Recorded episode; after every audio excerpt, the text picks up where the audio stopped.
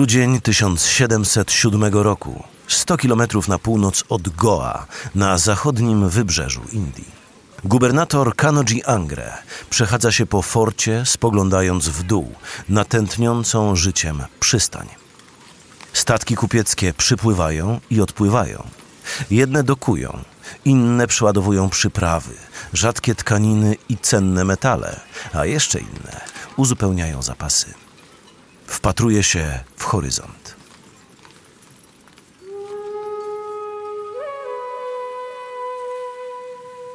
Przed nim największe morze Oceanu Indyjskiego, które rozciąga się od wybrzeża Indii na wschodzie, aż po róg Afryki na zachodzie.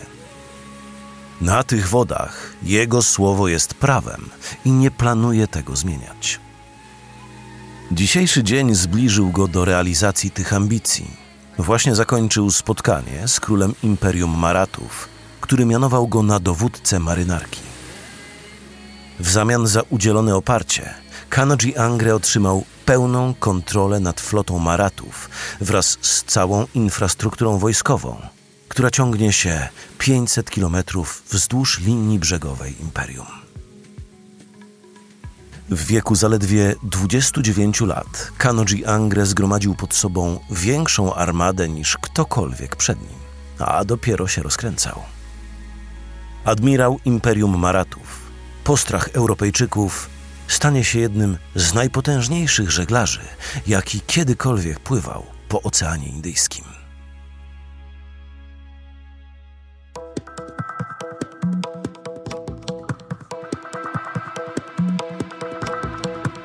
Z okazji premiery gry Skull and Bones poznaj historię największych piratów Oceanu Indyjskiego. Ci okrutni, żądni krwi kaprowie, korsarze i marynarze wybrali drogę piractwa, siejąc postrach na morzach i oceanach. Piratem się nie rodzi, piratem się zostaje. Zapraszamy na podcast Gangsterzy Mórz.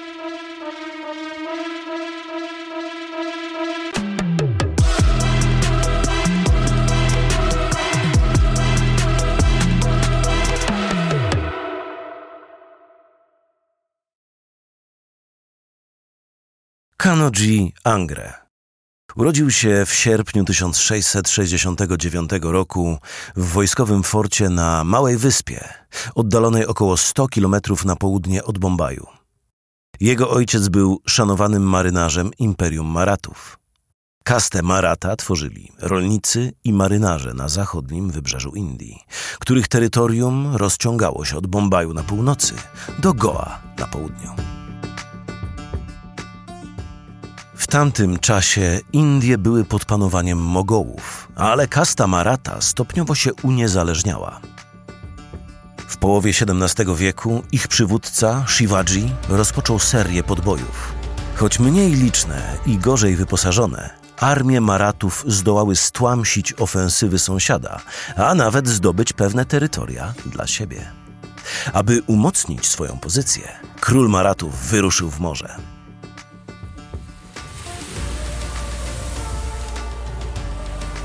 Mogołowie od zawsze lekceważyli flotę, preferując podboje lądowe.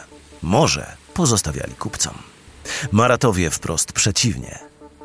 Szybko zdali sobie sprawę, że kontrolowanie wód i linii brzegowej ma znaczenie strategiczne. Po pierwsze, militarnie potężna flota skutecznie zniechęca do ataku z morza, a po drugie, finansowo połowie XVII wieku subkontynent indyjski leżał w samym sercu nowego szlaku handlowego, który miał szczególne znaczenie dla mocarstw europejskich. Od przylądka dobrej nadziei, po wybrzeża Chin, królestwa Starego Świata eksportowały na zachód ogromne bogactwa. Rzadkie przyprawy, metale i kamienie szlachetne, egzotyczne tkaniny. Wszystkie te dobra chcąc nie chcąc, musiały przejść przez Indię. Gra więc była warta świeczki.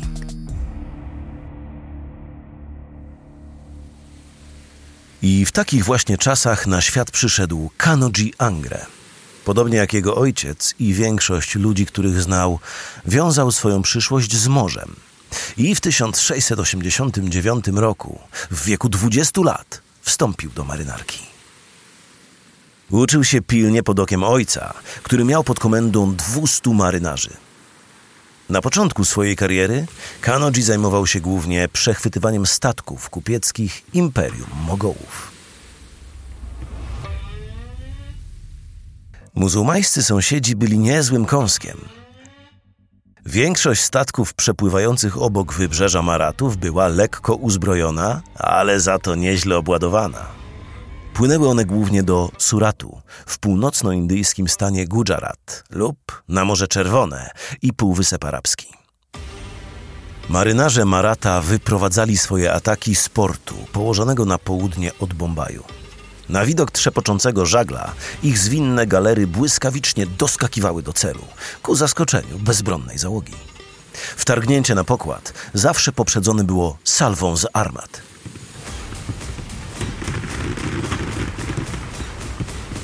Byli okrutni i bezwzględni. Bez wahania podcinali gardło każdemu, kto odmówił złożenia broni. Nikt nie mógł się równać z Kanojim Angre i jego załogą.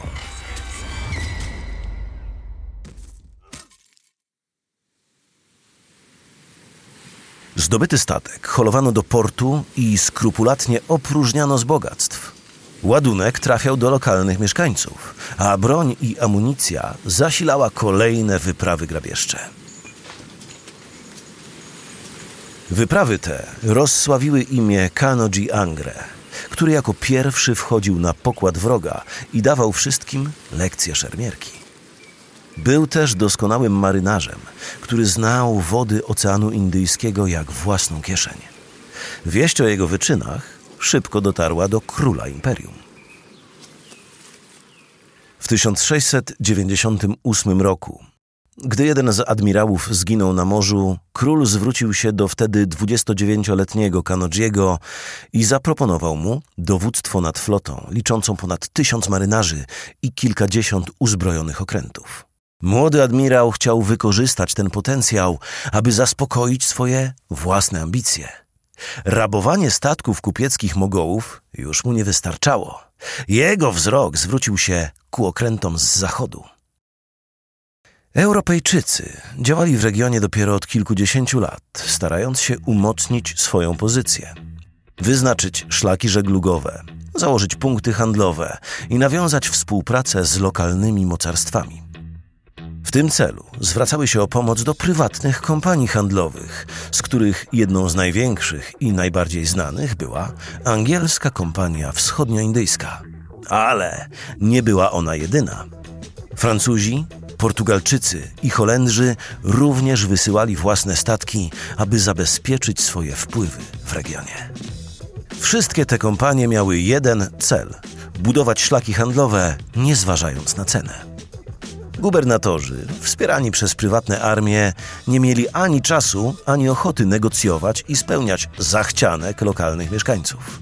Chcieli jak najszybciej wykroić dla siebie kawałek bogactw, jakie skrywały te ziemie. Mimo to świeżo mianowany admirał nie robi sobie wiele z tego zagrożenia.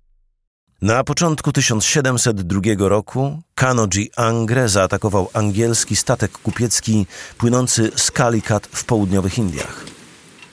Sześcioosobowa załoga zagroziła, że doniosą na niego gubernatorowi Bombaju, ale na nic zdały się ich groźby.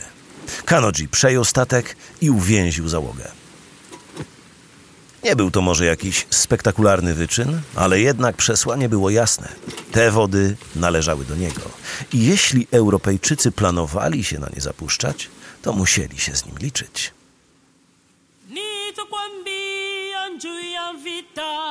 Nani atashinda?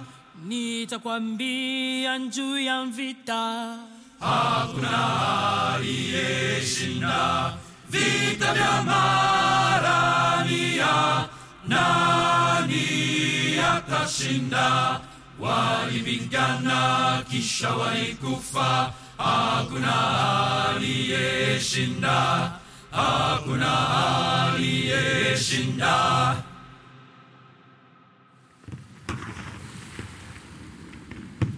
Mijały lata, a indyjski admirał nadal utrudniał życie przypływającym statkom. Schemat się powtarzał. Jak tylko jakiś statek, angielski, holenderski czy też portugalski, zapuścił się zbyt blisko wybrzeży Maraty, został doszczętnie ograbiony. Skarbiec Kanodziego się zapełniał, a w więzieniach zaczynało brakować miejsc.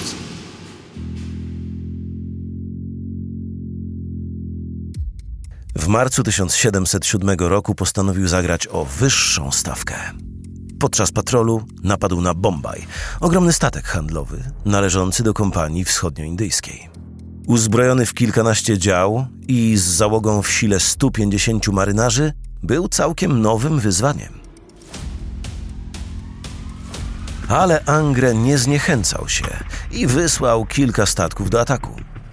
Marynarze Marata otoczyli angielski statek i huknęli z armat jako pierwsi. Trafili w maszt. Następny był kadłub. Pomimo trwającej kanonady marynarze kompanii bronili się zaciekle. W ruch poszły haki. Anglicy złapali za broń i gotowali się do strzału. Ale nie mogli się równać z ludźmi Angre, którzy wdarli się szturmem na pokład i urządzili niezłą jatkę. Anglicy nie wyszli z tego cało. Piracki admirał kazał ludziom opróżnić ładownię i zabrać więźniów. Kazał też ustawić beczki z prochem na środku pokładu. Zapalił ląd i patrzył, jak Bombaj staje w płomieniach.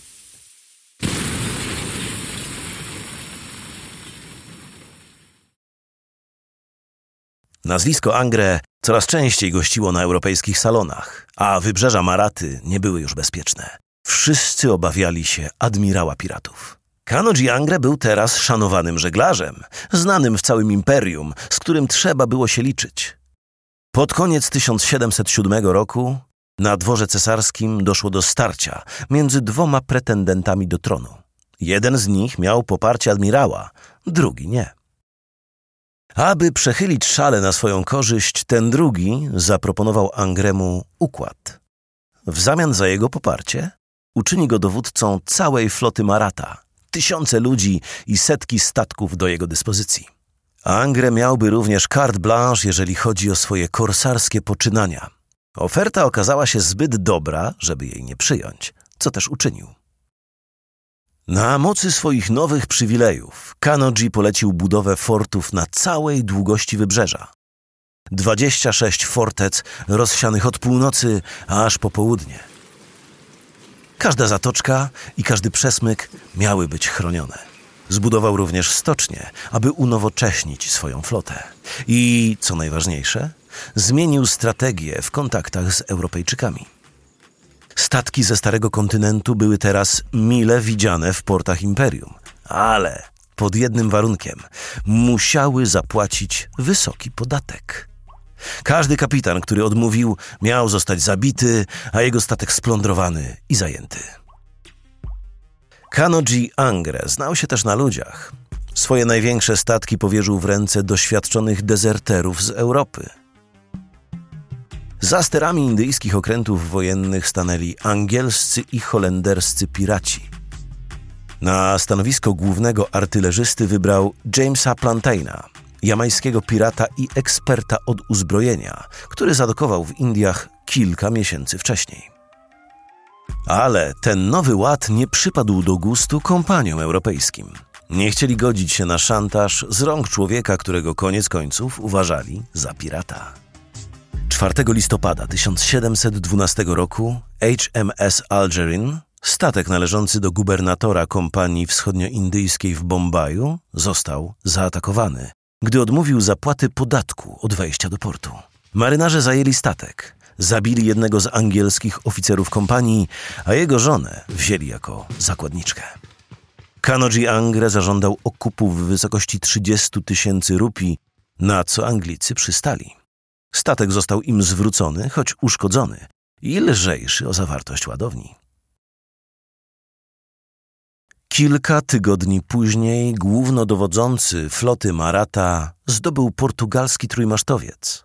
Łupem padały kolejne statki, aż wreszcie William Aislaby, gubernator kompanii wschodnioindyjskiej, zgodził się zapłacić podatek. Rozejm był jednak krótkotrwały.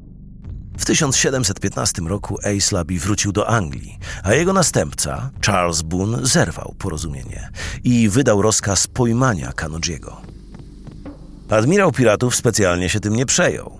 Jego flota skutecznie powstrzymała angielskie zapędy, plądrując przy tym trzy statki kompanii. Załoga wróciła do domu, ale dopiero po zapłaceniu okupu. Po raz kolejny Kanoji dopiął swego. W obliczu tych wydarzeń Anglicy zwrócili się o pomoc do Portugalczyków, którym pirackie poczynania dowódcy Marata również dały się we znaki. Wspólnie zaplanowali operację na szeroką skalę. 29 listopada 1721 roku cztery okręty wojenne, każdy uzbrojony w ponad 60 dział i w sile 6 tysięcy żołnierzy, przybyły do twierdzy w pobliżu Bombaju, gdzie przebywał Angre. Armada, dowodzona przez Thomasa Matthewsa, nie miała jednak łatwego zadania. Twierdza była nie do zdobycia. Straty Anglików i Portugalczyków były ogromne. Okręty wojenne zostały zmuszone do odwrotu, a niezwyciężony pirat po raz kolejny wyszedł zwycięsko z opresji. Po tej miażdżącej porażce Thomas Matthews wrócił do Anglii, gdzie został oskarżony o zdradę. Nikt w Londynie nie mógł pojąć, jakim cudem indyjski pirat wyszedł z tego cało bez pomocy Matthewsa. W 1723 roku kompania wschodnioindyjska mianowała nowego gubernatora, który poprzysiągł nie powtarzać błędów swoich poprzedników i wybrał drogę ugodową. Zapanował pokój, a słabnące rządy Maratów pozwoliły Kanodziemu jeszcze bardziej wzmocnić swoją pozycję. Kontynuował ekspansję, podbijał kolejne terytoria, ba, a nawet kazał bić własne monety. 4 lipca 1729 roku 60-letni Kanoji Angre umarł ze starości. Największy indyjski pirat, przynajmniej zdaniem Europejczyków, odszedł z tego świata, stworzywszy imperium w imperium. Do dziś uznawany jest za ważną postać subkontynentu indyjskiego, a główna siedziba indyjskiej marynarki wojennej została nazwana na jego cześć.